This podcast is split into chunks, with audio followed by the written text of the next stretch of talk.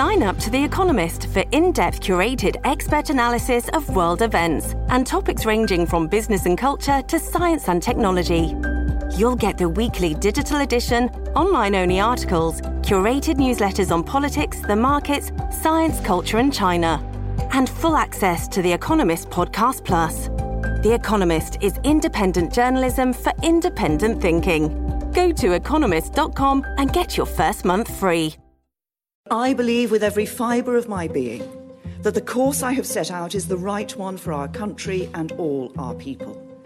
What has been achieved today is not Brexit. I don't believe this government has negotiated fairly or effectively. Brexit is a lose lose situation. We have always followed the EU mandate. It is utterly unacceptable to anybody who believes in democracy. Hello and welcome to Brexit, the final countdown. Uh, this week it is a total honour to welcome Martin Daubney, MEP for the West Midlands, to our Humble podcast. Hello, Martin. Always a pleasure. Hello from Brussels, the belly of the beast. Hello, um, and you're sitting next to hopefully Joe Barnes, our Europe editor. Yes, I'm here in the belly of the beast as well. and in the studio we have a holiday mode Paul Baldwin, our head of news. Hello. What a cool bunch of dudes, as uh, Boris Johnson would call you. Um, chaps, we've got 99 days until Brexit. We've got so much to count down to, so let's begin. Um, okay, so it was a great festival of democracy yesterday. Boris Johnson was crowned the new leader of the Tory party and as our new prime minister um, after 160,000 Tory members who were eligible to vote uh, voted, with Johnson claiming 92,000 votes, which is about 0.13% of the population. Excellent stuff, eh? What a mandate! Well, uh, he let's be fair. Give the give the man credit. He uh, he he won by two thirds to a 3rd Mm-hmm. and that is the way we choose to do politics, and that's the way the system is set up. Blame the system, not the man. Martin, over to you. I think, the, I think the question for Martin and the Brexit Party is, is Boris Johnson, is he a dud or is he a dude? Well, I mean, I've been saying for ages, I'm an MEP, get me out of here. You know, if he's true to his word and he delivers a Brexit that's an actual Brexit, not a kind of Theresa May's treaty version two, the pig with lipstick deal. You know, if we get a proper Brexit that Brexit is recognised, and if it means that I get my P45, then I'll be happy. You know, We are, we are big- wondering what you might be doing for work on November the first, actually, Martin. Well, I'll be knocking on your door. You got- well, I'm, I'm, hoping, I'm going to make a good impact today, and I'll get a nice little broadcasting gig. but on a serious point, honestly, you know, if, if Boris delivers on this, then great. Now that's what we want. I wish him every luck. But make no mistake, uh, if he doesn't deliver a Brexit on Halloween, then the Brexit Party is going to haunt him. Pun intended. What, what's your gut feeling on whether he will or indeed can deliver? Well, the, the, the rumblings over here aren't supportive, and as far as you know, they're making it quite clear there seems to be very, very little, if any, wiggle room on, on renegotiating uh, a trade deal, any sort of exit agreement, uh, which looks like a no deal. But I wonder if he's got the guts to actually do that. You know, Theresa May let us down 108 times, and I wonder, I hope somebody out there has been counting the number of times that Boris has promised that we will be out by October 31st. I I- think I'll get somebody on that this morning, Martin. There He's we been go. saying a lot, but then yesterday he said, "Wouldn't it be great if we did leave?" There was Now, I know that you know, where I've stood in the West Midlands already, there's massive kind of um, lack of believability, lack of trust in, in, in Boris, and they were saying to me all the way along, I was in the in the heart of Tory country, I was in the heart of Labour country, and they all said a different leader won't make any difference. They don't believe these people anymore. And let's not forget, Boris voted Theresa May's deal through, through on the third time, uh, despite calling it the worst deal in history, as we said from the very, very beginning.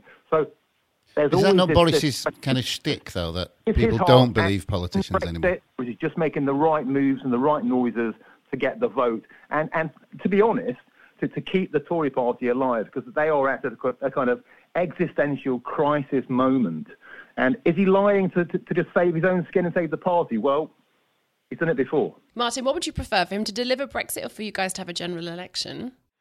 You know, it's a tough one, that, because obviously we want a, proper Brexit, but that's the point. What's a you know. Bre- What's a proper Brexit? Well, it's not being tied to the customs union. It's not being tied to ongoing costs. I think it was close to 16 billion in the year to March 31st, which has gone up 20% because our economy's improved. So the better we do, the more we pay. And I've been in committee meetings where I'm seeing how this, this money is being carved up and sort of being dished out across the poorer countries. We're literally paying for other people's um, furtherment, other countries' advancement, which is great if you believe in the European project, but of course we don't. Now, back to Brexit or an election, well, I don't think we're going to get an election before the 31st. I mean, a lot of people are saying that we will, but I, I just think that it's too dangerous for, for, for Boris to go down that route. If that does happen, then, then the Brexit Party will be standing. Uh, we've identified a bunch of, of absolutely winnable key seats for us. Um, many of those across the Midlands and the North. What, what are the chances? Um, Donald Trump last night was saying that he thinks Nigel will work well with the British um, Trump, whatever he was calling him. What are the chances of a, of a kind of backroom deal between Boris and Nigel then? Well, I mean, Boris has been quite vocal about the fact that that isn't an option. But then again, you know, political survivalism probably means that, you know, when push comes to shove, if that moment arose, then it would be a sensible thing to do. Certainly, Nigel is, is saying that he'd be prepared to talk because this is in the best interests of the country. And, you know, we need to make sure that the right people are in the key roles because we can't have Uh, know, Remainers posing as Brexiteers anymore. The public won't buy it. The country won't buy it. And the EU will just trammel over these people. Know, we have to come back with, with proper conviction, with proper Brexiteers who actually mean it and their hearts are in it. And of course, Nigel is at the very top of that list. And we know that Donald Trump loves him. We know they have a great relationship together.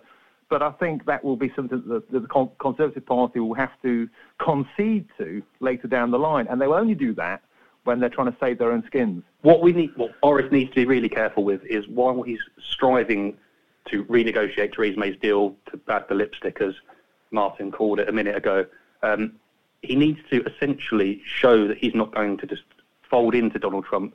So there was a moment um, at the G7 in Quebec last year when Theresa May actually stood up for Europe against Donald Trump and his kind of trade rhetoric and that won over people like Emmanuel Macron and Mark Rutte.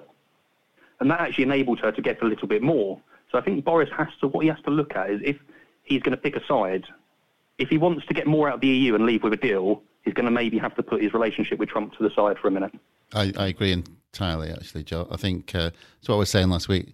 He needs to he needs to go back into Brussels swinging, I think, and he's got to focus exactly on um, wrong foot in them. I, I, said last week, I think we need the Boris Bull in the EU China shop. We had enough of kind of um, playing everything by the book and the and the EU seeing us coming sort of ten moves ahead. The, they will fear that they won't know his next move. They won't know his next thought because he doesn't do it by the book. And I think that might be quite a useful weapon right now. And I do agree at that point that having Trump kind of staple to that deal is beneficial. You talk about the bull in the china shop. Imagine if, if Trump is the guy on the, on the back doing the rodeo jump. Yeah. you know, this point, you know, he, he's an engineer of chaos. And, and the point is to have him in your corner you know, makes it just that little shade more unpredictable. A little bit more edgy, and, yeah. I, I, I do yeah. think we've had so many career civil servants working on this deal that the other side have been able to see everything sort of telegraphed 10 moves ahead and been more than happy to sort of head everything off at the pass, and, and, and when we are where we are now, where they have had to make an example of us and, and really want us to be this kind of snivelling dog on the shore, on, on the shoulder of Europe, you know, happy to get sort of every crumb from the EU table. And I don't think Boris is going to wear that. I think we're going to see a little bit more snarling, snarling and, and baring of teeth from number 10. Well, Also, I was literally after Johnson was announced as our next Prime Minister, as he's elected, nominated or appointed today, I Matt uh, is very familiar with Brexit negotiations, texted me within seconds and said, look, if Boris rips up the withdrawal agreement, then the UK leaves without a deal. There's no managed, no deal, there's no standstill transition, just no deal. So I think what we're going to start getting from now is a, a message from the EU that, come on, we don't want you to be unpredictable. So this is what I'm saying. I think Boris Johnson has the gamble to take. Does he side with Trump, and which is the unpredictability, yeah. or does he let's actually try and sit down with Brussels and negotiate our way out. Yeah. Martin, what's your thoughts on no deal? Good idea, bad idea, going to happen, not going to happen? Uh, well, we've said all along, you know, a kind of WTO clean break Brexit is, is what we stand for. It's the only Brexit that I think now is what Brexit was promised as all that time ago. You know, we've had this, this endless debate about, well, nobody was nobody voted for no deal, but we voted to leave. And the treaty, Theresa May's treaty, or a recooked version of that, isn't leaving. It's leaving in name only. So I think it's it's kind of become the default position that most people think is is what we just have to get on with. And you know, while that may carry some turbulence, I think people now see that as a price worth paying, certainly in the Leave camp. And it's been really interesting to watch from Brussels how this has been playing out in the UK media. We've gone into a spasm, a sort of death rattle. It's like they've had this three-year period of, of denial and grieving, and now as the end game approaches, they're absolutely losing their minds. You know, they're, they're, any any sense of hiding their bias is all but evaporated as as this becomes an inevitability, a, a reality. And I think bring it on because I think not only did Brexit kind of break politics, but it's it's broken the, the traditional media and, and Credit to the Express, you know, for sticking with um, the people on this. We've seen a lot. We've seen lots of the media out there um, just taking the side of, of, of the establishment. So, you know, well done, guys. I think we've seen the uh, Independent this morning coming out with its usual uh, ability to completely misread the British public, uh, saying it's a politics' darkest hour. Something this morning. Did you not see yeah, Glastonbury? Well, Did you not see what they all chanted? Well, I think there are enough people who are finding this pretty dark. Not only hot, but also pretty dark. Um, okay, so we've got three chaps on the line who are all calling for a more chaotic Brexit because I think yeah, the three years weren't chaotic enough, were they? So I think yeah, more confusion, more unpredictability. That will definitely deliver Brexit on Halloween. The poetry keeps coming. Um, okay, what do you do with Jeremy Hunt, chaps? He was the he did the second best yesterday. He's a backbencher. That's that's all from now. Do you think? Yeah. Martin, what would you do with him? You're the most diplomatic person on this call. so mean. Well, I mean, you know, you, you, could say that he, he did a good job. He put a good case forward. He seemed very sensible. He seemed very boring. He seemed like a civil servant. He definitely definitely didn't seem like a leader. Uh, would he be rewarded? I mean, Boris was very flattering, wasn't he, when, when he when he beat him yesterday, saying he fought a clean fight. Um, but you know, we have to be sure um, of getting key people in who are, are proper committed Brexiteers. I think that's the issue. You know, rewarding jobs for the boys because they were nice to you and, and, they're a good team player when they're Remainers. I think we'll just we'll, we'll just reignite, you know, the, the flames that people don't believe that this is a truly committed Brexiteer. How he, how he picks his cabinet is crucial, isn't it, to the to the next stage of the game, really. Between now and the weekend, we're going to really see the, the proper future of this Conservative Party. You know, if they start weeding in the, the Remainers again, I think people are going to really smell the BS very quickly. Yeah, good. If only we could have ten Priti Patels, eh? That would be great. we, that would that's really what we need. Well, Every, we can, everyone hanging from the trees. I think we can be assured of one, can't we? Whether she's Home Secretary or whatever, yeah. But we're looking at the public-facing team. But Boris is on manoeuvres already to kind of put together his backroom staff. And one kind of name floating around today is Dominic Cummings, yeah. who run the Vote Leave yeah. campaign. And he's, he's apparently coming in to basically run, help run Boris's office, um, which I think is a, a brilliant move because he's, he's a truly, whatever you think of him, is a truly kind of brilliant thinker and brilliant mind when it comes to strategy. It'd be handy to have one of those in the, in the mix somewhere, wouldn't it? exactly. So, and whether he can then start kind of drumming up and motivating kind of MPs from behind the scenes to, to start getting their kind of arse in gear, then we might we might just see some movement.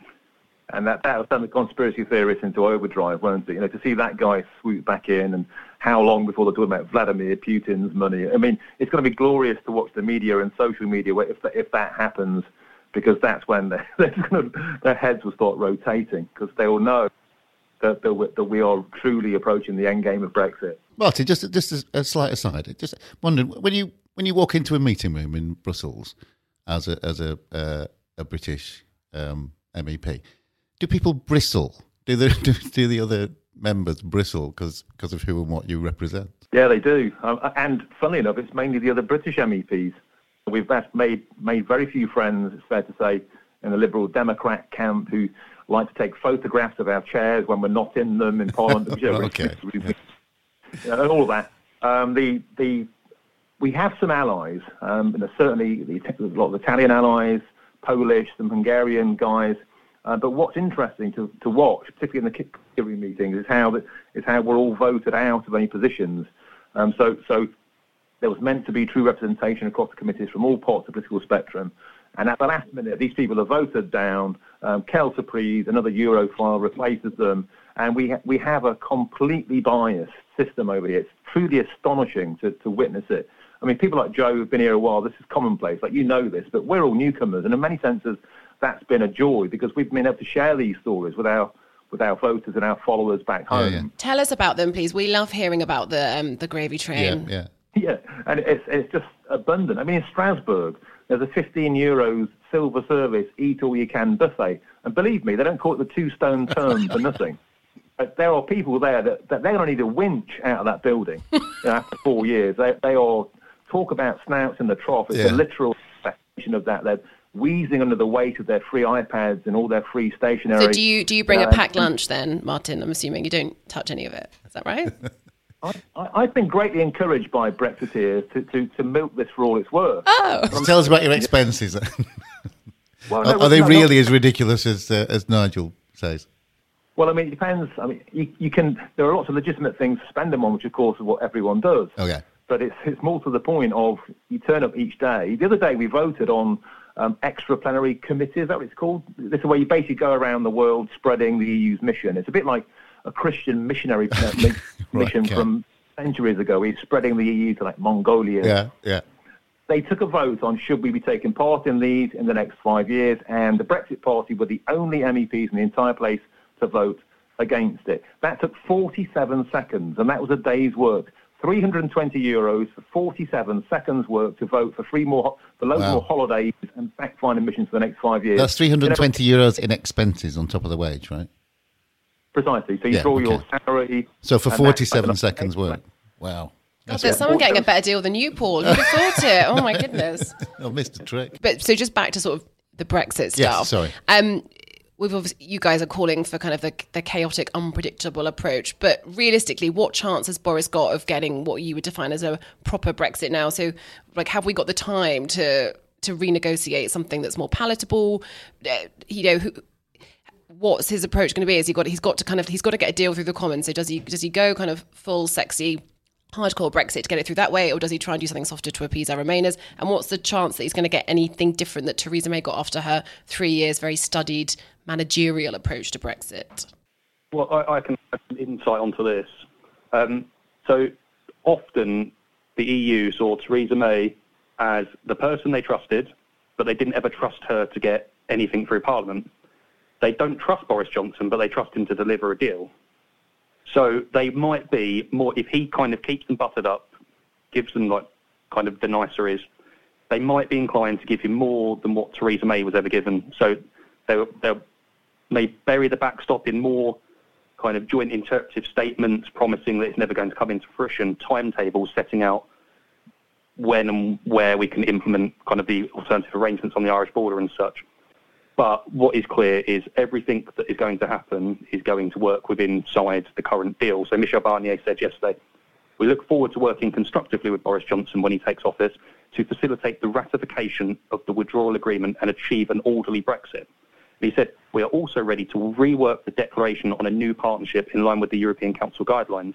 So they see their bait to MPs from Europe is They were, they were straight in there as well, weren't they, as soon as it was announced? Basically saying, no, this, this changes nothing. But I think it does. I think you.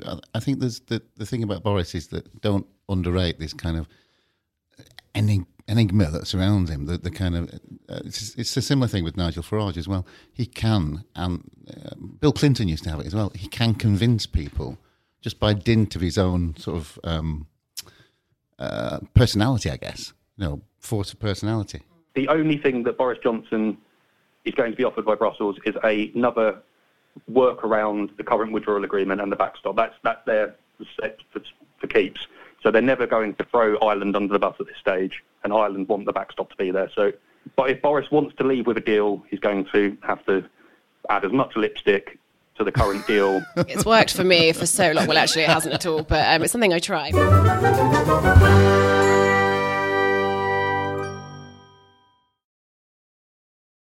Okay, so we've got a new Lib Dem leader. Congratulations, Jo Swinson. We have a new Tory Yeah. leader. Should we just, why stop there? Should we get a new Labour leader? What on earth is happening over in Corbyn Corner? I'm a lifelong Labour voter. Yeah. Until This is interesting, yeah. You know, all I can say is that Jeremy Corbyn's Labour Party bears literally no resemblance to the party of, of my life. You know, my, my dad, the coal mining community I'm from in Nottinghamshire, do not recognise this, this, this metropolitan idiot. And that's what he is. You know, he does not speak to ordinary people. Um, I think the Labour Party's best chance of having a fight at the next election is to replace Corbyn, but that's not going to be allowed to happen because of how they conduct their leadership campaigns. So I think he's he's our best gift at the moment. You know, the Brexit Party and the Conservative Party in the marginal seats across the Midlands, they all want Corbyn to be there because all you got to do is knock on a door and tell people his position on Brexit, which is non-existent, Yes, or they're, they're steering towards a, a full Remain with Watsons and the Thornberrys and the rest of the of the Islington idiots. I can't help thinking, Martin, that um, I mean, you know, voices in the Labour Party keep calling for an election. I think they get absolutely hammered. I think they become the third party because I think the Lib Dems under uh, Jo at least have a position, and I think people can respect that. They may not agree with it, but they know what they're voting for. And with the Labour Party right now, you've no idea what you're voting for. So how can you vote for them? at Brexit Party HQ, you know, the people who are being put up in those Labour seats cannot wait to get knocking on doors. I mean, we just can't wait. It, it'd be like Harrods Sale or Wimbledon. We'll be queuing up. We'll be camping out to start this campaign because I think Labour will be eviscerated and they will deserve it. Uh, uh, you were talking about a, a kind of schism at the heart of the Tory party. Am, am I right in thinking that there is one at the heart of the Labour Party? And I think you put your sort of finger on it when you said you're from a mining community in the Midlands or the North, and the Labour Party seems to feel like, and I've said this before on this podcast, uh, a sort of cabal of Islingtonites uh, running the show, and that is problematic for Labour voters. I think is that is that what you're sort of hinting at? Absolutely, and it's, it's problematic for Labour MPs. I mean, look at Ashfield, where my mum lives. No, Gloria De Piero, uh, who was a front bencher, you know, has, has stood down because she'd realised there's literally no point running as a, as a Labour MP in, in heartlands like that, where they would just get, you know, blown up. I mean, and they're falling, you know, le- traditional Labour communities are just falling back on the Tory vote because they think that's the only way of getting the job done in, in terms of Brexit. But then they thought that the last election, look how Theresa May failed us. So this is where the Brexit Party, I think, has a, has a key role to play. And at the very least, you know, it's our job to kind of keep Boris's feet to the flames to make sure he delivers. We're going to be breathing down his neck for the next 99 days. And if we haven't got a job on November the 1st, I'll be happy with that. So long as we're out. As long as we're out. Okay. Um, I, I think you guys are being kicked out of your studio pretty soon, aren't you? So just to quickly summarise, um, because it's also Theresa May's very last day in office. Well, of last day at number 10 today, isn't it? Uh, last PMQs, blah, blah, blah. So I would love to know, Martin, what you think was her career highlight and perhaps her career low light before we say goodbye. Yeah, Theresa May's career highlight for me was her acceptance speech. Before I got into this mad game, I campaigned on men and boys issues, and she mentioned in that speech two things very close to my heart.